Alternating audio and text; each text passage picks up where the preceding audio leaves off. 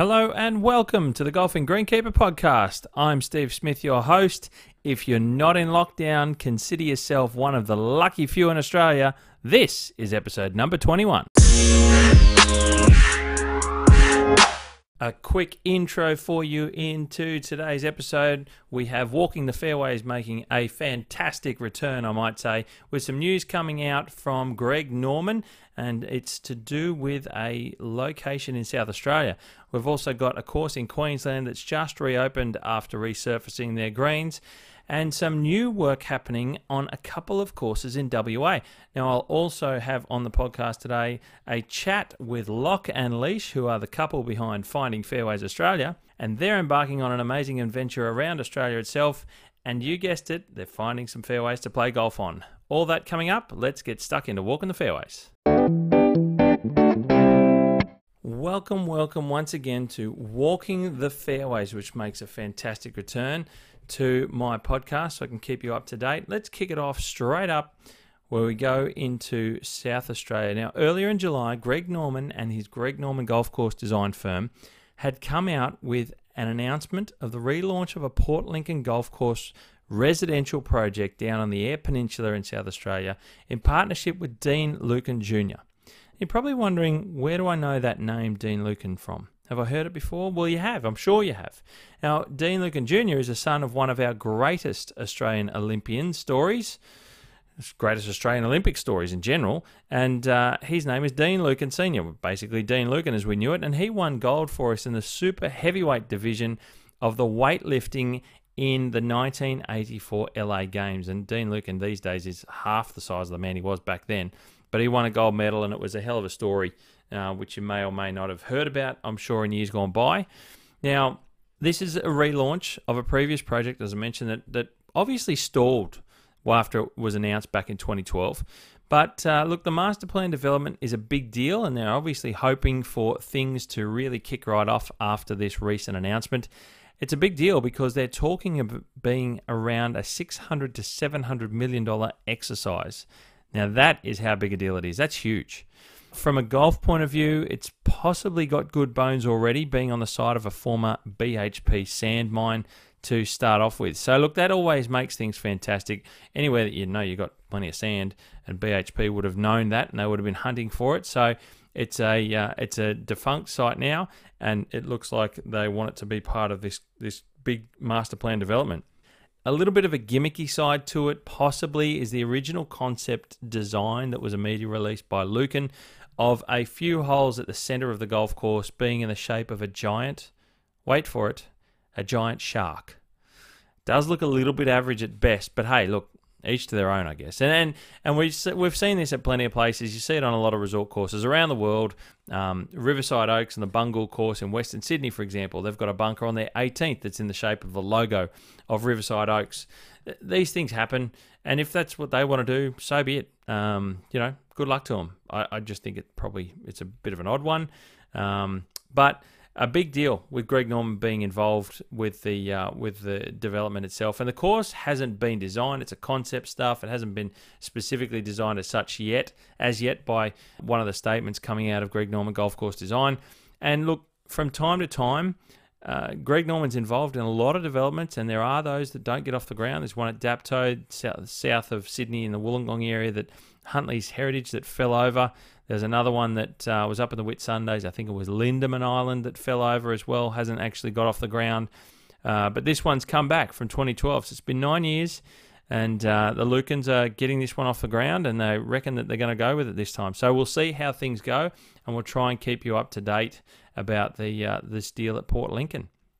Now, from Port Lincoln in South Australia, we jump east. We stay in South Australia. We go over the Spencer Gulf, across the Yorke Peninsula, and straight past St Vincent Gulf into Adelaide's eastern suburbs to Glenelg Golf Club. Now, there's been plenty happening at Glenelg with the removal, just to name a few, with the removal of a bunker on the sixth fairway, and they've returfed over it. They've got rid of that and eliminated it from the hole altogether. And they've started construction work on some mounting and a new bunker on the right hand side of the hole. Now, if you know the golf course, and I've never been there myself, you'll probably know where I'm talking about, and it's going to slightly adjust how the hole's played. So, one to keep an eye on, and we'll see how this unfolds at Glenelg. Um, but some interesting changes happening there. They've also planted out the carry area on their par 3 16th hole as you close out your round as well there at Glenelg. So a few things going on through the winter months at Glenelg in South Australia, which is good to see. We move into Queensland now, and uh, earlier in July, we uh, we saw the reopening of the Pines course at Sanctuary Cove Golf Resort there on the Gold Coast. And that's been closed since earlier in the start of 2021, with all 18 greens being resurfaced with TifEagle Cooch under the skillful direction of Superintendent Paul McLean. Now, Paul and his team have done a fantastic job getting the new surfaces up and open for play. And I can say from what I saw when I was there earlier this year, a couple of months ago, um, I saw them in the mid growing phase. They were fantastic then. They were growing in very, very well, and they're going to be magical surfaces. Magical surfaces. And you can see a little bit about that if you like. You can go back to one of my previous IGTVs on my Instagram page uh, where I interviewed Paul on the, uh, I think it was the 18th green of the Pines course, and we talked a little bit about the TifEagle and showed you some uh, images of the surface growing in, which is sensational. You know, it's going to be a great, a great surface. And TifEagle is one of the more modern cooches now for warm season and warm climates as a warm season grass for green surfaces, and it's got great results, great reviews, certainly across the world, which is why uh, at Sanctuary Cove they've wanted to bring it in for their pines, which is probably their um, sort of more well known courses there at Sanctuary Cove of the two tracks they have. And uh, the Pines is, well, it's the only Arnold Palmer design golf course in Australia. So there you go. Good stuff. And we uh, we stay on the Gold Coast. We go to Links Hope Island, has uh, which they've officially opened their new par three full water carry ninth hole. It's been a few months in waiting, and now their members and visitors can enjoy the challenge of of uh, Hope Island with a new ninth hole, which I'm sure will be fun to play in the closing stages of your front nine scores. So that was built earlier in the year by Golf Spectrum and Nathan Bradbury, the man behind that business, the golf construction company. The team at Links Hope Island have been growing it in very, very well over the last couple of months, even though it's into the, the slower times of the year. But they've finally got it up and open for play, and everyone, no doubt, will be excited to play it and test their hand at a full water carry on the 9th, the new hole. Now we stay in Queensland and we move north to the Sunshine Coast to Caloundra Golf Club. And they've been busy during the winter months as well, like it sounds like a lot of people have been. And they've been doing some more bunker reshaping done on some of the holes, including the large fairway bunker on the first hole, and also the left greenside bunker of the first, the 11th greenside bunker, and also the 12th greenside bunker. So there's a bit going on there. They've changed the shapes, they've adjusted the look and the way that the, those bunkers will play. Now they're also so there's a little bit of work happening in their bunkers there at Caloundra. Great to see.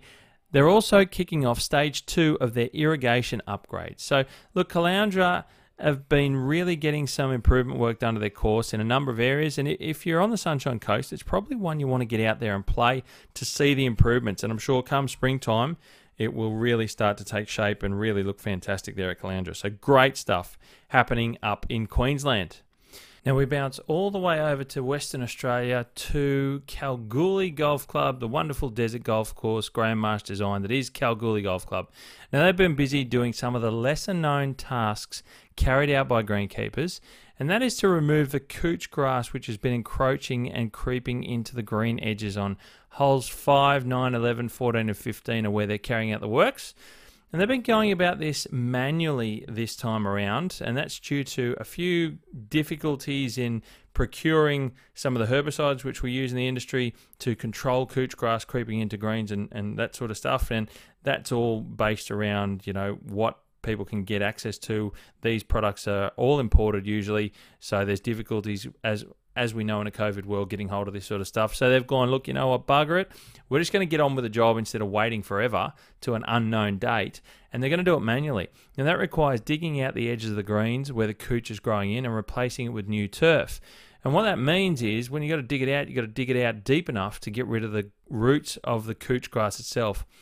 Personally, I think this will probably work out to be a better way of doing it because couch grass is so strong. And once you remove the roots, you get rid of those rhizomes where the, the couch can re, regenerate from. And that's always difficult, even still with herbicide applications, to, to make sure you get all that. Because quite often there's rhizomes there that haven't popped up with leaf and uh, they're still under the surface. So look, it can be a difficult process uh, with herbicide control, but they're going about it manually, getting on with it at Kal, and uh, it's a big deal to uh, to get on with this sort of stuff. And the main reason is because if you have cooch. Uh, and you let it go wild from the edges, it'll it'll eventually take over and have you'll have some big patches that you've got to deal with, and ultimately it's all about your ball when you guys play out there on the green surfaces, it's about keeping consistency in the speed of your greens. And if you have cooch in a cool season green grass, for example, you'll have different speeds and different feel. And uh, you don't need to have that. You don't want to have that on a golf course. You want to try and keep things as consistent as possible. So that's the reason that we go about removing different grass types that creep in from the edges. And that's what they're doing at Kalgoorlie. Now we move into the suburbs of Perth to Kwinana Golf Club, where Ben Davey from Contour Golf has been doing some design work for the club, with some changes being put forward for their, I'm going to say, reasonably featureless par 3 sixth hole, and I don't mean that in a um, detrimental way. Uh, it's just how it is. It's an old green, it's a push up style green, not much going on there on the hole. So they've decided to bring in Ben Davey and do some new and put some new ideas to the hole. And the new design is includes, which is going to include nearly doubling the size of the putting surface, but lowering it in height by nearly around two meters and uh, that can that's being done by slightly bringing the tee uh, the green further towards the tees. So uh, some big changes there. It's going to have uh, a lot more strategy involved with the hole for par three, with some greenside bunkers being introduced, and uh, and some new interesting contours and levels into the green surface as well. Uh, the tees the tees will be uh, increased in size. So they're looking at all parts of the golf hole itself. The tees will be increased in size, and that's going to allow for better spreading of the wear, which is always important on par threes. I always stress it. Usually, par three tees are not big enough, uh, certainly for a lot more of the uh, older clubs and courses, and even regional courses as well. So they're doing a lot of changes on that hole in the sixth or They've got put forward to do a lot of changes, and hopefully Kwinana can come through with the goods, and they will uh, get it up and going, and we'll keep an eye on it, and I'll let you know about how that goes along. So uh, good stuff there from Ben Davey and Kwinana. And that's all the stuff about golf course upgrades, guys. But what I do want to do is I want to bring in that sustainable golf little portion of walking the fairways. And I'm going to go to New South Wales, where there's been an announcement that the New South Wales Golf Course Superintendents Association have recently partnered with Landcare New South Wales, uh, and they're creating well, it's for the for a, a, new project called Creating Canopies for the Creating Canopies project. I'll get it right. I'll get it out. Creating Canopies project, and that's the partnership that they're involved with. Now, this project is designed to allow for the planting of local tree species within the mapped urban heat island of the Sydney metro area. Now, the idea of that is obviously is to help minimize the, uh, the, the heating from the urban area by increasing the canopy as much as what I just said.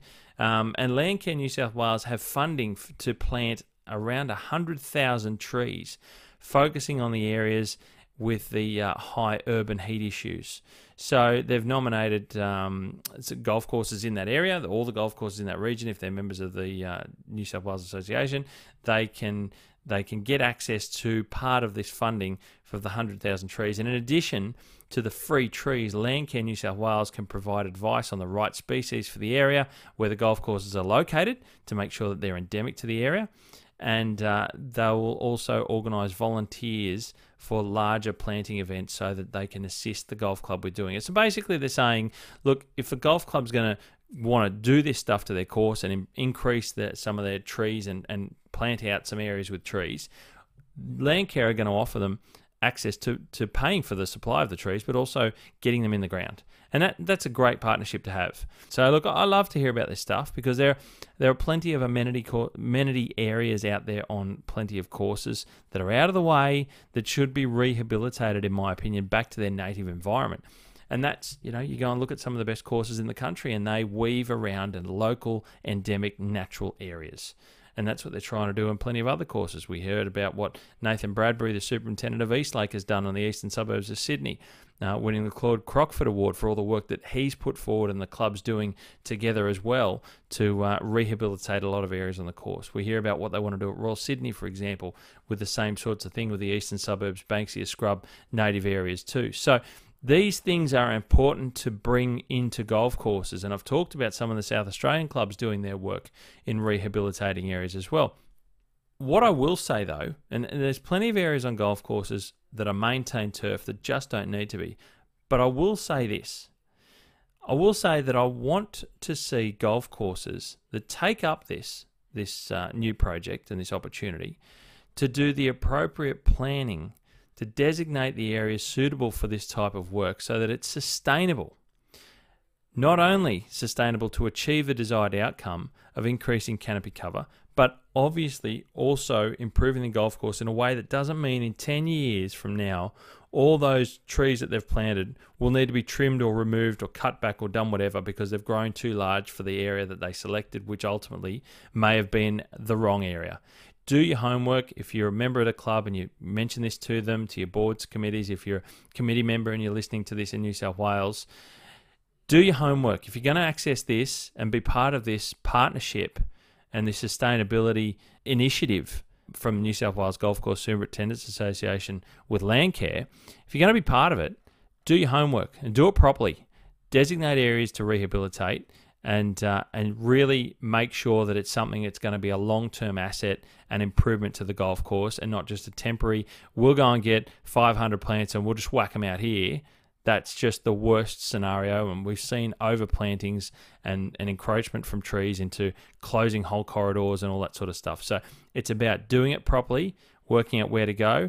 And this can be a real asset to any golf course and any golf club in New South Wales, certainly in the Sydney area where it's targeting. It's just going to improve those areas, and uh, we love to see it. And I'll keep talking about sustainable golf. And that's Walking the Fairways, guys. A quick return to it, and I hope you've enjoyed being updated by it. Now let's get stuck into uh, a new segment with Loch and Leesh.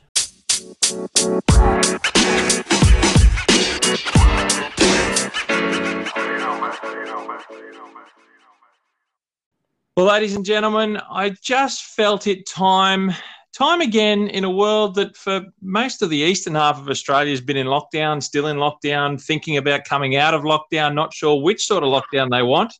But I feel that we need to talk about a bit of golf. Feel like we need to get out of our cages a little bit somehow, some way, and let's do it with a conversation. And I want to introduce you to a couple that I met uh, in Sydney. And um, look, let's just get into it. I'm going to call it the Loch and Leesh Show. Loch and Leesh, welcome, guys, to the Golfing Greenkeeper podcast. Thanks, Steve. Hi, Steve. Happy to be here. Thank you so much for coming along. Look, I think back to what was it? Was it earlier this year when, of course, in Sydney we could get out and about, but you, we sort of caught up with each other by sheer chance at the Players Series at Bonnie Doon, wasn't it? Was it earlier this year? Yeah, it feels like a long time ago. The Players Series, uh, but yeah, that was at our home course, Bonnie Doon. That's right, and of course, you, you're members at Bonnie Doon. So it was was it out of curiosity, what was it like seeing a tournament basically at your home club? Because that's not something we often get to see either. Uh, it was actually good because, like, uh, you know, it's annoying that the, the course closes down for a week because you want to play as much golf as possible. Yeah, um, sure. But uh, it was good to see like uh, how the the pros approach the course. You know, like those guys are hitting the balls into spots that the uh, average golfer isn't generally getting to. Um, yep. So it's good to see how they attack the course and they can get themselves into just as much trouble as the amateur as well in a few of the native areas. Yeah, yeah, yeah. Interesting. Very interesting. So, look, a, a, little introduction to everyone from you guys. Like I said, we met at Bonnie Doon at your home course. Now, you guys are a, a, a couple that got into golf together. Tell us a little bit about how together you sort of embarked into the sport that we all know and love as golf. How did that happen? God, I think it was through me, actually, Steve. Um, weirdly enough, something we don't often hear. I know, and it was because I started a job at a bank, um, and pretty much all the guys in my team played golf, and they bonded through golf. Um, and I thought, well, yeah, if I'm going to fit in with this team, then I better learn how to play. Um, yeah, sure. yeah, and I think I thought it was going to be quite an easy game, and I'd just go and get a few lessons, and I'd be right. And then uh, quickly learn that that is not the case. A, a, um, great air of optimism there. I love that. Yeah, just absolutely naive as anything. So, yeah, kind of learned uh, the hard way that it was. It's a very difficult game, but but a very fun one. So I think that's how I started. Yeah. Then once once Leesh started playing, uh, I was like, oh, I used to dabble a little bit back in high school. You know, summer holidays, you just go out with your mates and have a hit, and then uh, Leesh was like, I'm going to get into this golf thing. I was like, oh, I don't mind if I do. You know, my I was playing I was playing Aussie rules at the time. Um, Yep. That, that uh, was slowly dwindling with injuries. You know, when you're 25, you think you can play forever, but then Sure. three season-ending injuries quickly brought that to a halt. Um, yeah, right. yeah, and then just uh, jumped on the bandwagon like Leesh and just went all in. So I, I'm going to ask you, just knowing that it was kind of a little bit in a, a, a reverse role. I think because more often than not, I think guys are the ones out playing golf and they get their wives involved. It's a, a way to sort of get them together or their, their girlfriends, whatever it might be. But Leesh, for you, and I suppose getting into golf with the group at work and that sort of thing, what was it like? In a little bit in reverse, where you got lockout to, to join you for golf, was it was it something that you enjoyed that side of things and how was that competitiveness between you know you guys as partners and, and males and females how does that work about Yeah, it was pretty funny because I remember the first few lessons I would come home and and try to show Loch what I'd learned, um, which which would have been absolutely abysmal. But um, that was that was all good fun. And then I don't know, suddenly you got very into it, Loch. Um, and I remember playing early on, and we were both pretty rubbish at that stage. But I think um, I remember Loch being a bit fearful that I was going to be better than him, which is just pretty funny now because he is much better than I'll ever be. But yeah, it was just kind of funny. And then it was also a bit interesting as to how we got involved in Bonnie Doon because I just happened to hear about this program called Girls on the Green, um, which is run by Denise Hutton, one of the pros there. And, and she's amazing. And she's probably one of the main reasons that I actually, you know, enjoy playing golf. yeah Um, and so she started doing these lessons, and then that's sort of how Loch decided to end up joining Bonnie Doon over a couple of other clubs that you were looking at. So it was this, yeah, kind of weird, I guess, reverse role from from how it usually happens. Um, but yeah, I guess I've always enjoyed being using golf as a my sort of fun sport and one that I really enjoy but don't take seriously. Um, whereas I think Loch takes it a bit more seriously and actually wants to improve, which is probably a good thing. Yeah, well, and look, it's it's actually really. I, I'm so glad you mentioned that you had that bit of um, guidance and, and local community at, at Bonnie Doon, and for any club for that matter, to to have that a bit of a drive for women and a community group collectively for for women and and, and females, whether it be juniors and girls and whatever, to get into golf because we often hear from the out, for, for, sorry, from internally, and you hear commentary outside the sport that it's basically males only dominated and all that sort of stuff. But there's there are clubs and there are groups in uh, in clubs that are now starting to drive that women's side and the female side into the sport, which is great to see. And you obviously had a good experience at Bonnie Doon with that. Yeah, absolutely. I mean, I think it's a real testament to the GM, Richard, um, and Denise, and everyone else that's involved at the club that they've made a really genuine push to get both uh, women, more women involved, and also more uh, younger members involved. So we just felt, yeah, extremely welcome from the start, and and not at all like it was a, a stuffy golf club or, or one that was only geared towards, you know, in inverted commas, good players. So it's just been fantastic, and we often refer to it as a, a bit of an oasis in the city, really, um, because it's just that really welcoming, friendly place.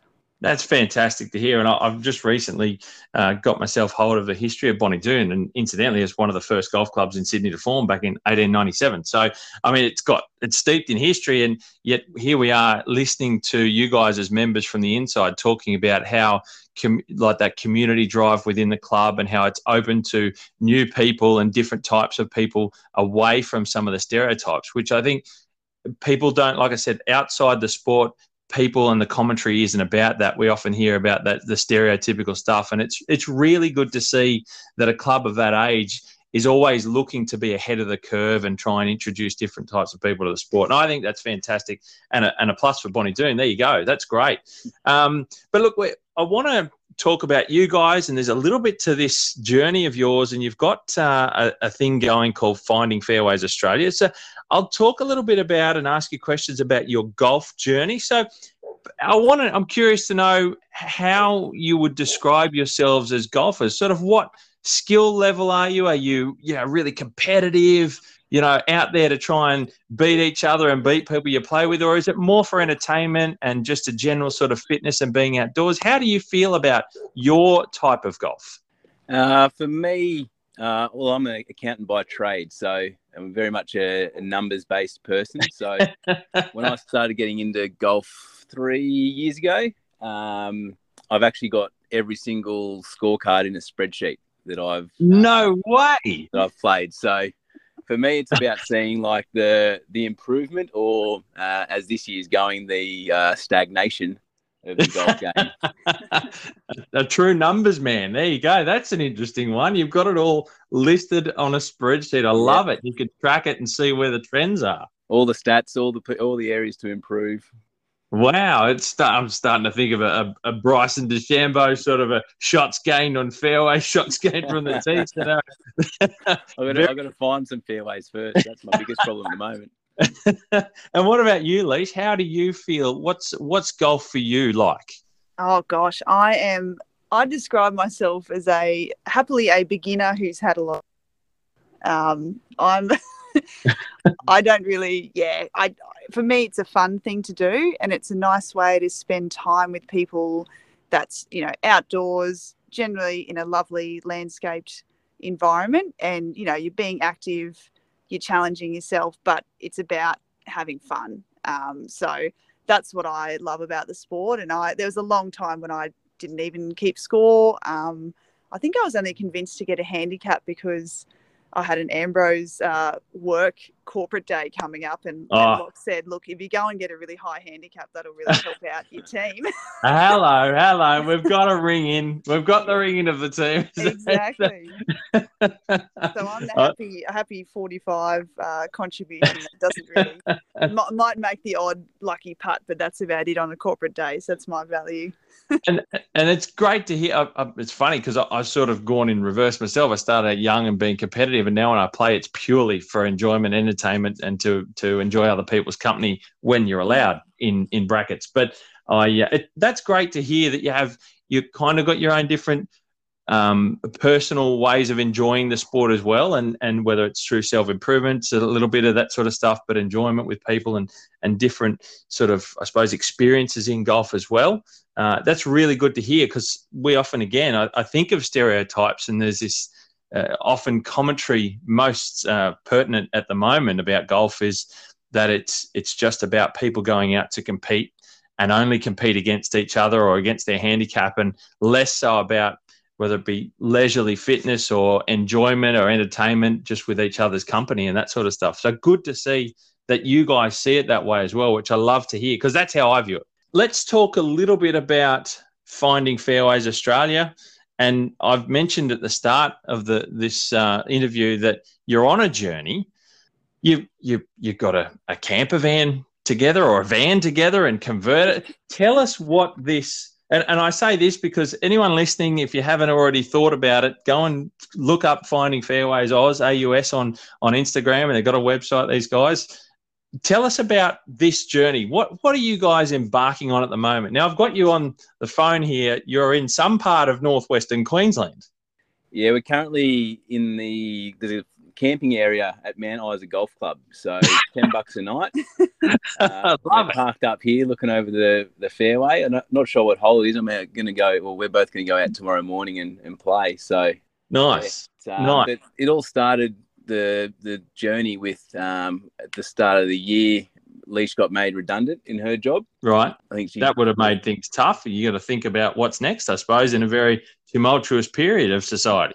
Yeah, well, we were a bit lucky that we don't have any, you know, animals, kids, mortgages, things like that. So, yep, we were, we were at least sort of had this sort of pipe dream of just buying a van and converting it. And once Leesh gets an idea in her head, she pretty much just does it straight away. I think bought a van within two weeks after that. yeah, right. And then somehow convinced me to take uh, six months off work, which uh, they had to get they had uh, I gave them six months warning, so they had to get that through their their mindsets as well.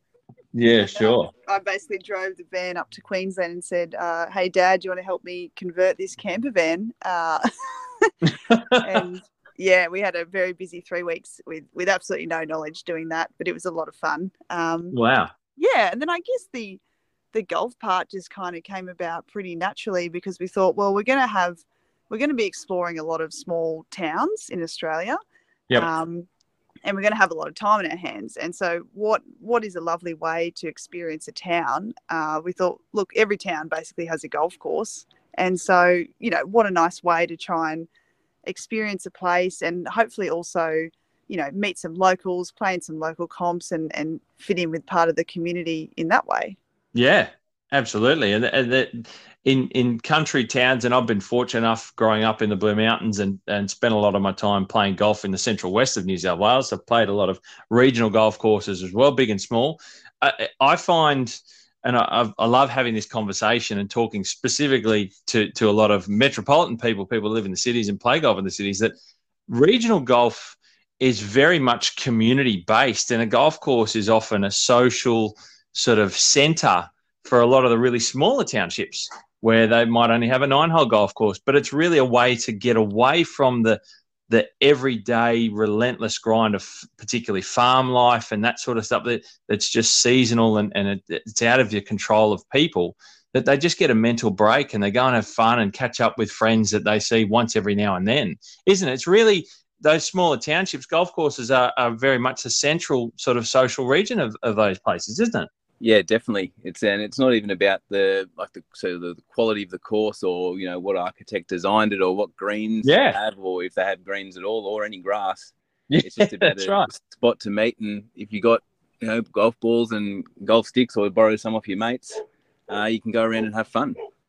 Yeah, yeah, yeah, yeah. No, that's that's unreal. And and you you've played previous to this trip. Have you guys played? I, I think it's not really a question so much. You've played some regional courses and some smaller tracks around New South Wales before embarking on this drive, this long journey, haven't you? You've already done a lot of stuff previous to the trip. Yes, that's that's how we sort of stumbled upon it. Right, I had started the Instagram account to sort of um, do like a visual diary of what golf courses I had played along the way. You know, in keeping with the spreadsheet. So Yep.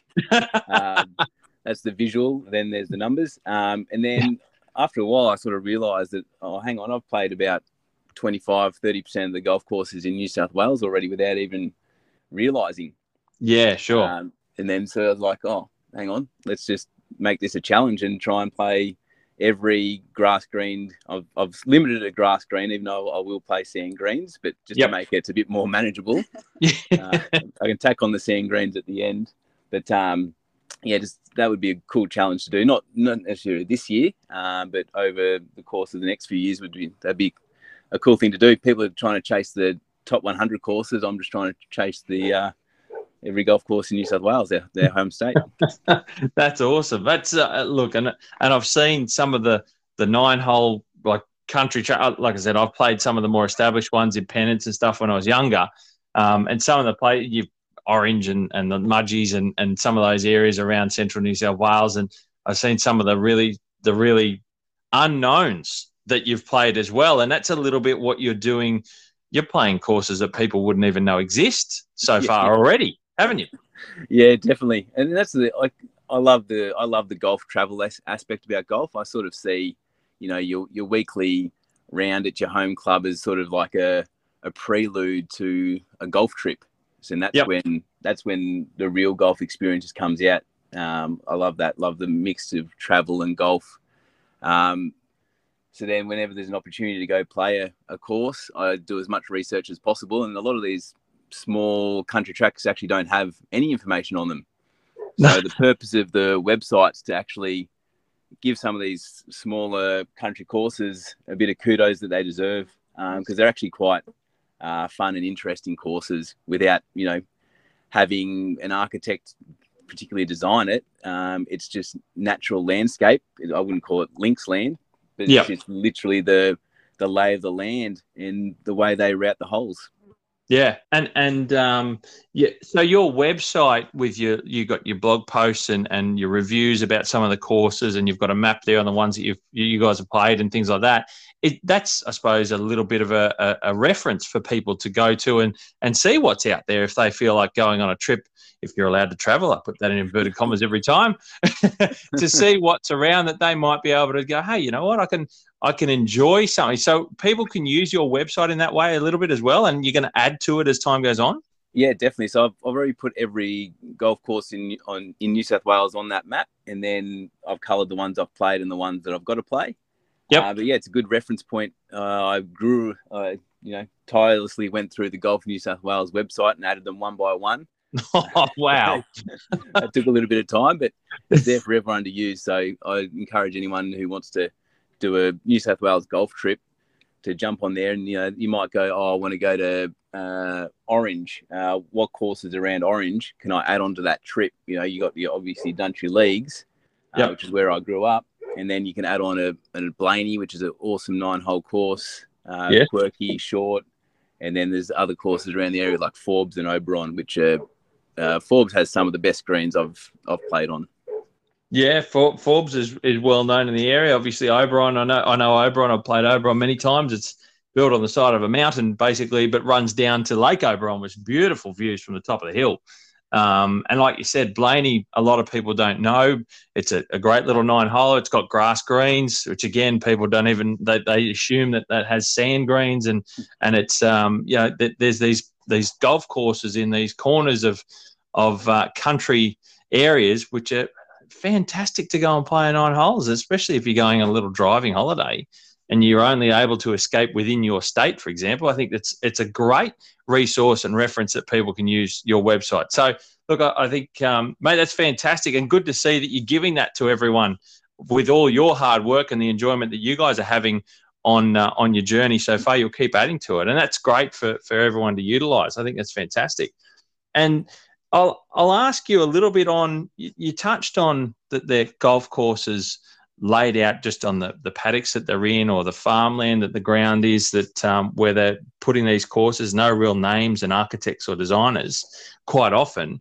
How are you, what are your thoughts on course condition relative to sort of enjoyment level? Because a lot of people, let's face it, in metro areas where we're pretty much, you know, uh, we have it at our disposal that we're expecting a great quality golf course, a high level expectation you get to regional areas, it's not quite maintained to that level because they don't have the money or the staff or the resources.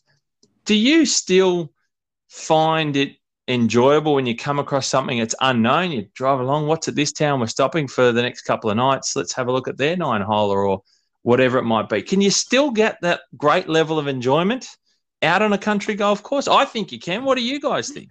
Yeah, I that I found it really interesting actually. So we played Emerald a few days ago, um, and I just sort of thought, oh, we drove past it quickly, and oh, there's plenty of grass. That looks great. And then um, got on the course, and there was, you know, a fair bit of sort of dirt fairways, I would say. yeah, there needed um, some rain up there. Yeah, yeah and and that sure. was a bit of a. I guess it just took me a few holes to get my head around you know, hey, this is just what it's like. And, you know, Loch said, look, you can do preferred lies. And and in some places there wasn't even a spot within 20 metres to, to put a little tuft of grass to do a preferred lie. Um, sure.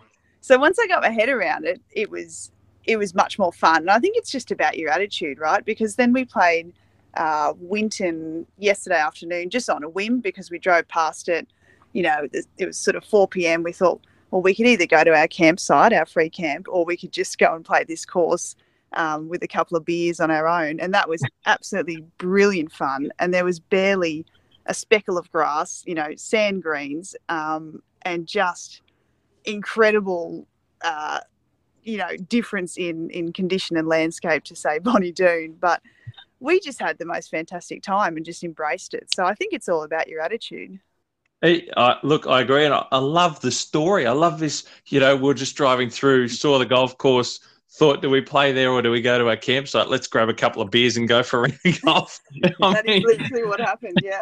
these, these, small towns, like as you're driving in, they'll all have signs to the golf course because it is one of the the meeting places, right? Like you're driving in, and you just you just follow the signs, and you'll find the golf course if it's got one. It, It, it is. It's it's um it's fascinating when you and if if you're not a travel person to to I, I love driving country. I love the landscape. I love the people. I love the the the peacefulness. I love the lack of background noise because I'm I'm living in the beaches of Sydney and I'm not a city person. I, I, just love that sense of quiet in the background and you you do have this that they are central points. There's that little blue sign and blue sign. It says golf course down that road. And, and sometimes it starts out tar for the first 15 meters and it's dirt.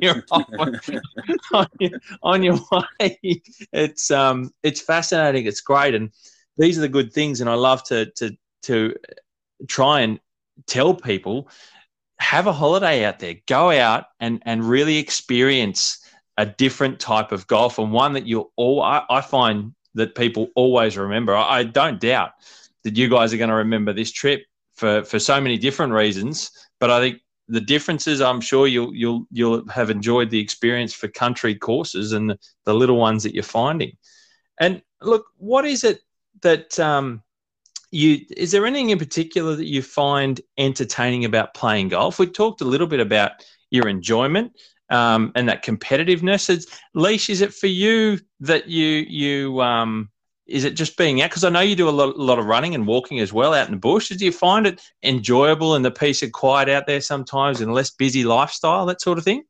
Yeah, absolutely. That's a big part of it for me. Um, which is why, to be honest, when you're in uh, sort of a busy inner city course and you know you you've got you're waiting on every hole for the people in front of you and, and people are waiting behind you. I I don't enjoy that as much because I feel a bit pressured.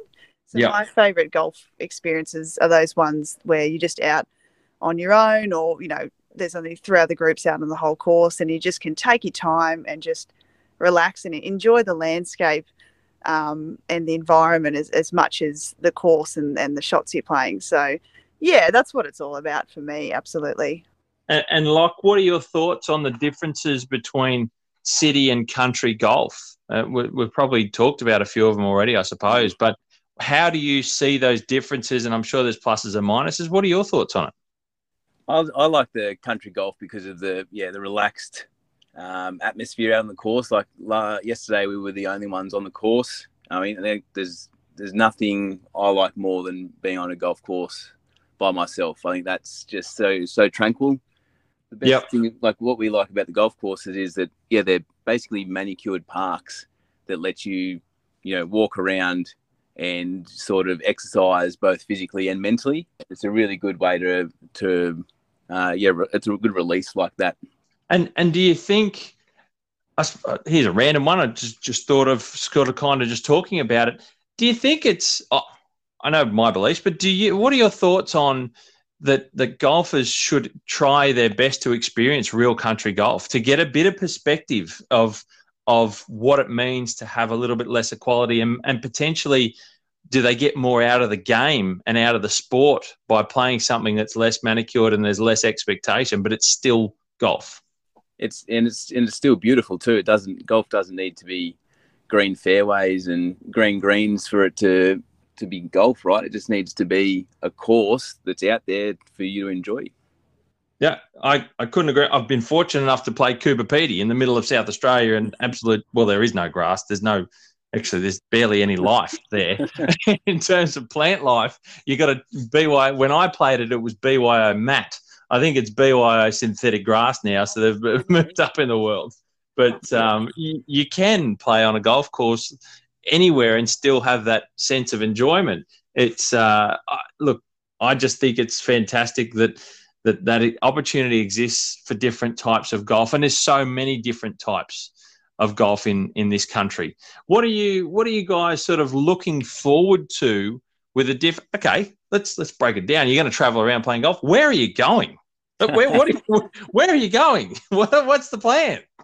Yes, this trip's been about six months in the making, uh, and it's changed more times that we can count. Uh, you know, the, the, trip came up because of COVID, so we can't blame COVID for uh, it changing our plans. But we were originally going to go across the south uh, through Broken Hill over to WA that way, uh, but we had to pivot quite late in the piece um, due to the Sydney lockdown. We had to get out of there, go to Orange, then go up to Warwick, Queensland, where Leisha's family's from. Yep. And then from there, we've worked our way in about two weeks to Mount Isa through inland Queensland, which is a great experience. And I mean, I think inland Queensland somewhere that a lot of people our age don't go. Yes, Uh, I think most a lot of definitely. people would just stick to the coast because that's what they know. Yep. Uh, but I think the countryside of Queensland is is beautiful and it's something more more people can experience Uh, on a non golf related uh, point that we went to the Carnarvon Gorge, um, which I had never even heard of. Leesh had sort of heard of in passing, but that national Yep. park in the sort of what, middle of Queensland is absolutely sensational. And Leesh did a, a blog post about that on the website as well. Yeah, that Yep. was unreal. But from from here, from Mount Isa, uh, we're shooting into the territory Nice. um, uh, on Friday. Which you, Loch has just uh, told me how many golf courses there are in Northern Territory. Which I think there's 11, isn't there? Yeah, Yeah. You'll, you'll know the answer to the trivia question when I post it on Oh, Instagram. sorry. I, I think I, I, I know for some strange reason I know that there's 11. I don't know. Don't even ask me how I know that. yeah, we'll be, we'll be playing Tennant Creek on Saturday. Oh, nice. uh, and then from the territory, we're really keen to like the whole whole idea of the trip was really to get to WA somewhere where we won't have this sort of experience again because it you know to drive there takes so long. You'd only be able to sort of fly to to Perth or Broome and hire a car from there. Really, um, Did did McGowan build a Trump wall for WA? Is anyone allowed in? I suppose we, we don't really know. You'll find out when you get to the border. yeah, we've got to hang out for at least two weeks in the NT and then hope for the best. Yeah, right. Well, I suppose we'll see you in the NT. Is that, is that how it goes? that's right.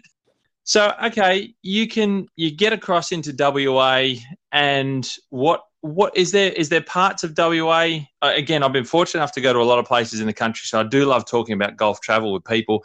You're coming in from the north, so I what's what's up there is Port Hedland. Is it is it Kununurra? Is up that way? I can't remember. Um, where are you looking to go from the north northwest side?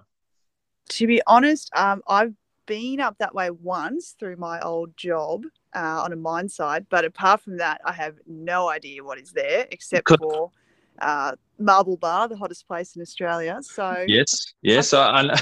There's a lot of vacant space up there. I'll be honest. yeah. But so I think Beautiful landscape. That's really it, talk about a place to take it all in as you're driving. You know, th- a thousand kilometres through the countryside. Um, I think obviously we know about Broome and those sorts of places that are magnificent, but colours and textures and, and different changing landscapes. It's going to be mind blowing.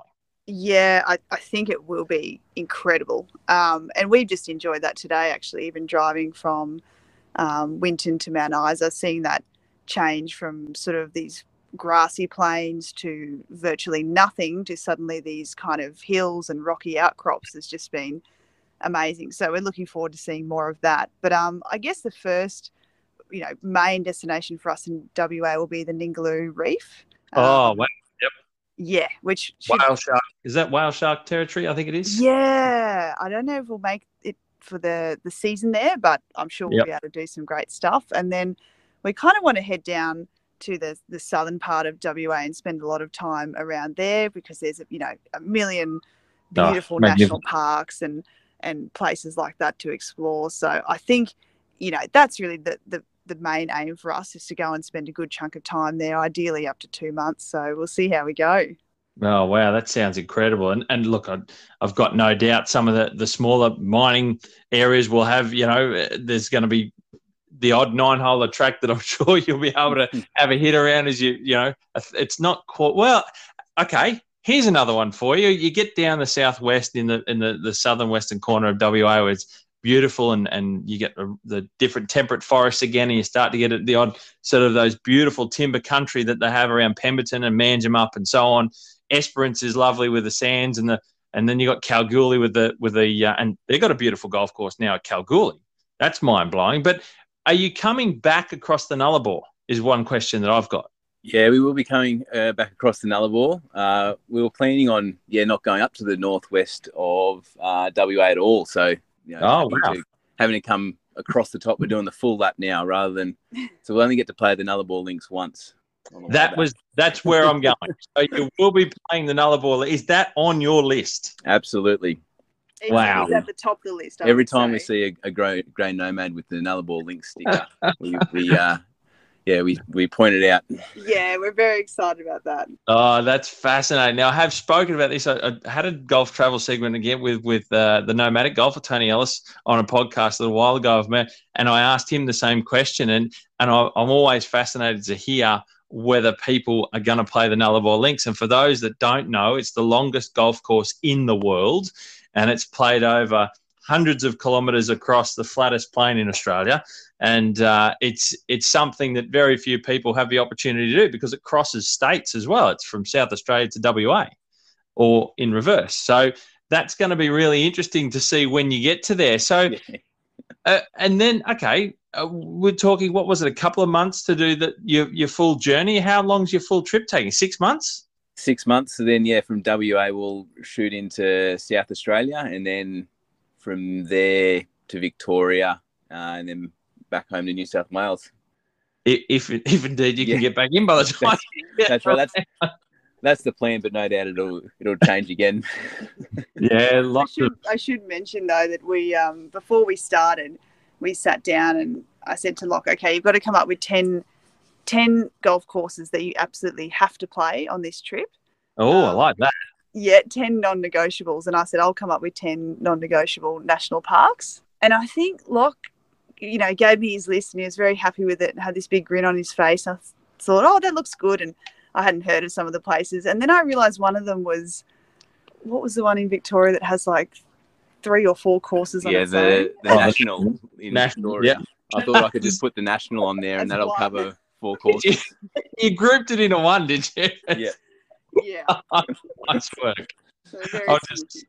I'll just slide that one in nicely. She won't pick that one. But I think like, okay.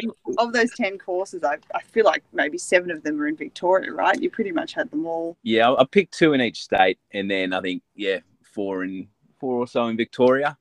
Um, Yeah. Wow. I think Victoria just seems to be the, and I haven't played uh, any golf in Victoria to be honest. Um, Oh. So that seems seems to be the the golf capital of um, Australia. It's magnificent. The country down there is just so beautiful for golf, and um, but, you know many reasons why I think a a lot of other places may have missed the mark in time, but Victoria is it. I, I think now that I've been there a couple of times, I, I can I can understand why I never really did before, not having travelled down that way. But mate, I can tell you now, you guys will have an absolute field day when you're down there, or field month, let's say, if you're down there travelling around. So, okay, can I ask you if are you allowed to tell the world? Can we tell the world what's on your list? I'm curious now. Oh, I've got to, I've got to remember, and, and a few, and a, few- and a few that, uh, few that I uh, couldn't quite get on uh, because of COVID as well. Like I think the ones in Queensland were going to be Brisbane Golf Club because it's a reciprocal, and Hamilton Okay. Island. Oh, Hamo is just spectacular, Yeah, but they got um, but yeah, you can't get over there. barred. Uh, what are the ones in WA? Uh, Kalgoorlie was one for sure. There you go. Yep, beautiful. there. And then uh, over in South uh, Royal Adelaide, which I've heard amazing things about, Yep. um, as well as Glenelg, which is another reciprocal. Um, Ah, very good. Got to make got to make the use of those. Yeah, that's what they're there for. Absolutely. When you're doing a travel trip like this, that's fantastic. very keen to check out a lot of the um, Western Victorian golf courses, the smaller names along there. So, uh, well, I guess they're not as small as what they used to be, such as uh, Port Fairy, Warrnambool. There's a couple around the Grampians um, Yes. that I've heard good things about. But the way I, I find golf courses is just to jump on Google Maps and Oh. if, if you've looked at enough golf courses on Google Maps, which I'm sure a lot of your listeners have done, you can find them pretty. you know, Oh, you know mate. where to look in town for the golf. I, course. I, I've- I've recently had a chat with uh, Ross Flanagan from the My Love of Golf podcast, and Ross, uh, it's just a, a love of cartography. I think I, I could just stare at maps all day. My wife Bree just looks at me sometimes like I got two heads, and I'm just staring at Google Maps, just going, "What golf course is that one? Have I been there before? I love it." Yep, you check uh, the river, you check the river first. then you look for a bit of a water supply, and then if it's not there, you check the outskirts of town, and then no, it uh, What we do there's some, there's some wonderful um, things to see on Google Maps if you're into that sort of thing, and it, it's a great way of finding golf courses to travel. Look, I, I just think it's um, the whole trip you're embarking. I, look, I, I'm I'm going to be so intrigued, as you know, to follow your journey for you guys of, of your trip around doing a full lap. Uh, are you ducking into Tassie? Are you getting the ferry across the strait, or is that not included? No, we, we opted against Tassie. I was lucky enough to just before um, Sydney lockdown uh, go down there with a few mates uh, to Barnbougle. Ah, yes, yes. is just a complete other experience. I mean, it's sort of country golf meets resort golf meets best golf in the world. it's quite interesting, isn't it? It's. Did you go at all, Leesh, or was it just a Loch with the boys? How did that work? Yeah, no, that was a sort of a oh, perhaps a more serious golfers uh. I think I think they all said they would appreciate the courses uh, properly or, or a bit more than I would, so that was fine. Um, but I have been lucky enough to play uh, Ratho Farm with Loch. Oh, Uh, very nice. Yeah, and that was actually just the best experience, I have to say, in terms of the golf being great and and very quirky. I remember that. Is it the 18th? Um, hitting over that Yeah. massive hedge, basically onto the front lawn of the the homestead, um, was pretty terrifying. But um, that was, you know, and a great host that that runs the place there, and the accommodation was great. So I'd, I'd love to go back there one day. There you go. I think you might have one up on Loch. You didn't get down there, Loch. I've not been to Ratho Farm, but I think it's on everyone's list of, of golf in Australia. It's Yeah, got no, a we were- wonderful we were name. there together actually early. Ah, early very on in our good. golf journey. I think we were only about three six months into golf at that stage. Yeah. Oh wow! It was very early on, and that was um, yeah, eye opening with the sheep on the course, the um, you know the fences around the, the square greens. Very cool spot. Mm. Tassie's going to be an absolute, you know, world class golf Oh, look- destination once those two Hobart courses open up, if it isn't What- already. No, well, that's right. They've just started work on Seven Mile, clearing some some trees and getting the lay of the land down there under the the Matt Goggin project with um, Mike Clayton involved. It's just going to be a spectacular site and, and arm end with Crafter and Mogford over on the Derwent in Hobart as well. It's just look, I agree with you, and it's a look. I think we all know that the climate that is Tasmania and the lay of the land. If you've ever been there, you you know what it's like, and it's it's very akin to to the British Isles. And I've not been to the British Isles, but people that I've spoken to have.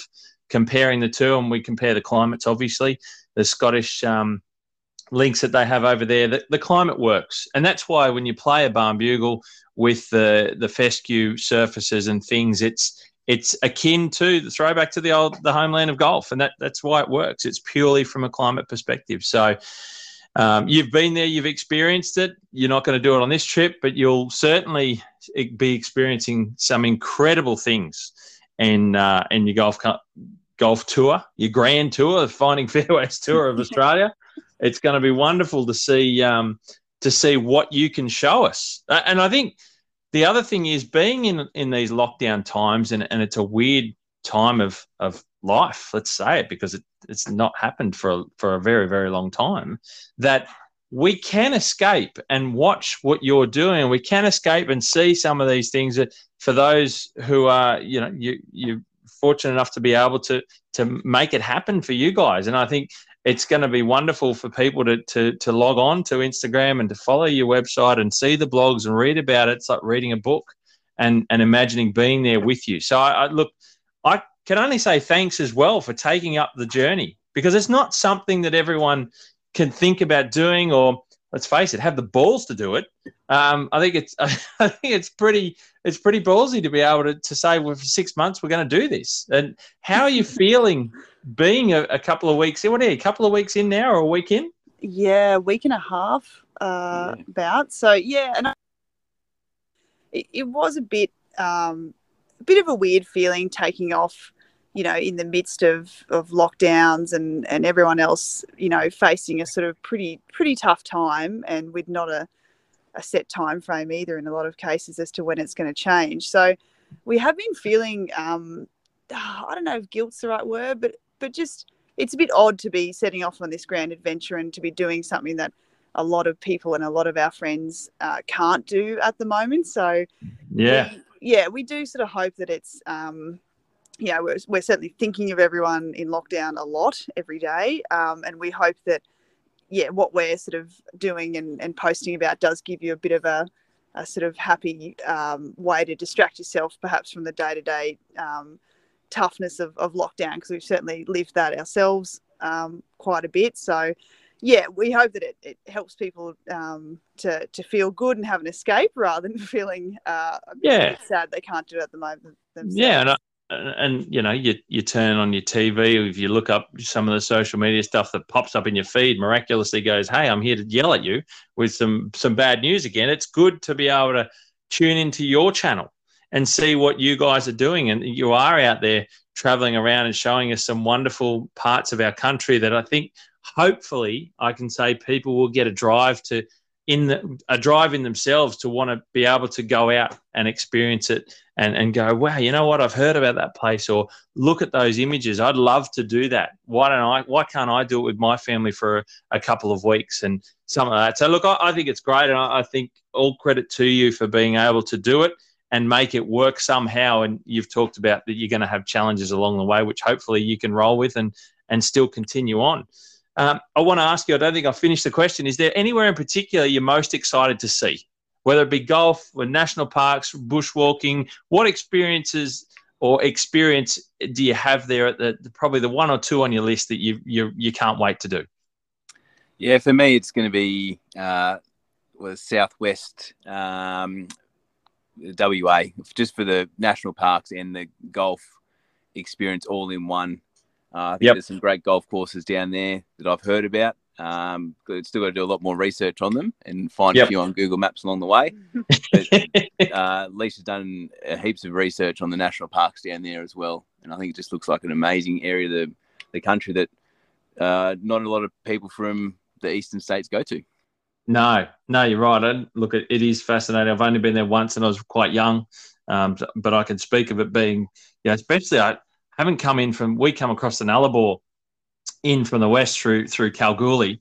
Um, you're going to come coming in for driving for endless days in an empty landscape. I think it will it will literally be the oasis you're craving by the time you get there. I think, but there's. So the, yeah. there's, some, there's some wonderful country, and, and we know that there's beautiful wine regions down there. I don't know if that's your thing, but golf and wine tend to tie pretty well together these days.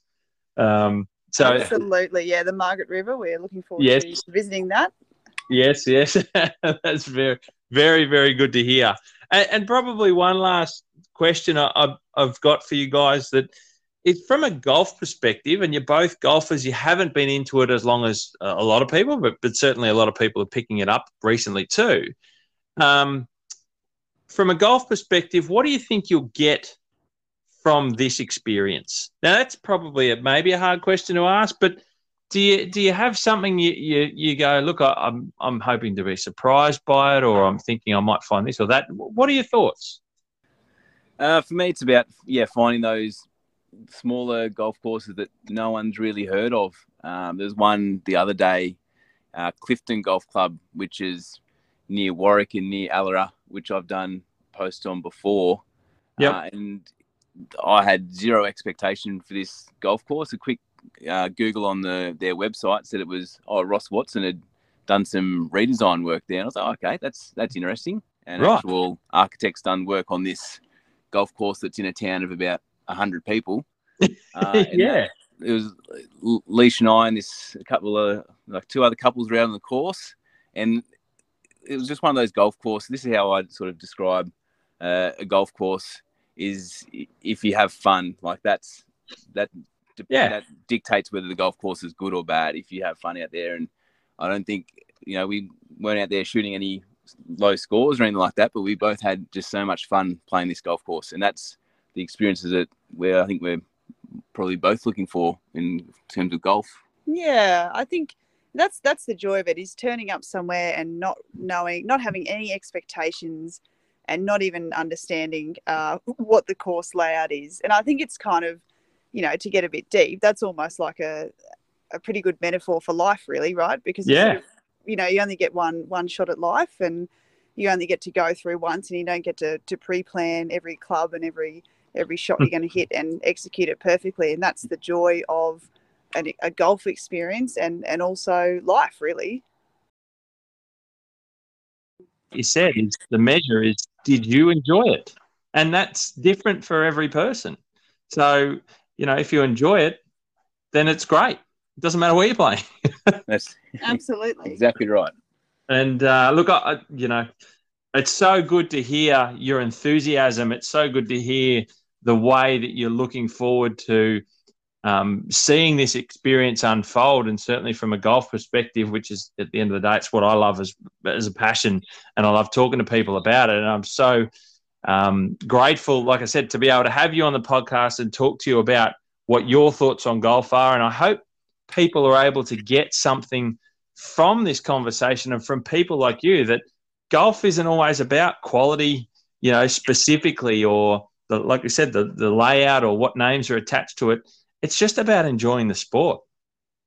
It's just about getting the most out of it and having a good time. And I reckon if you can do that and you can experience it different places, then you're gonna, you know, kick a lot of goals on your way around and enjoy your time doing it. So look, Leesh and Loch, I do thank you so greatly for your time in the middle of Western Queensland, parked outside Mount Isa Golf Course. It's been so great to have you on on the podcast to chat about your journey ahead. I can only um, wish you safe travels and and say that I think we're all looking forward to following your journey on finding Fairways Australia. And what's the website? How do we find you? What's the the uh, Instagram? Are you on Facebook? Where do we get you? Yeah, so Instagram's finding fairways Oz AUS, uh, and it's the it's the same uh, website findingfairwaysoz.com. Okay, wonderful. Just .com. Yep, just .com. Beautiful. And we can we can send messages to you on on Instagram and and you know talk about different things for people if they want to comment and that sort of stuff. It's it's Yeah. open to this, those things. Definitely, if anyone's got any golf course recommendations, definitely shoot them our way. Oh, absolutely. There you go. If you're traveling traveling through the northwest of WA in the middle of nowhere, you've got a recommendation for them, a recommendation for Loch and Leesh, let them know. Let them know. Look, guys, thank you so much again. All the best in your travels, and I, I hope that we can catch up maybe when you're halfway around down the southwest or something and talk about what you have experienced in a unique landscape such as Australia and seeing different things. So I really appreciate your time, guys. Thank you so much for being part of the Golf and Greenkeeper podcast. Yeah, thanks, Steve. And I'll, I'll have to get Leesh to listen to one of your episodes as well on the trip. We'll Thanks so much. Thanks, Steve. thanks, Steve. Bye. Bye.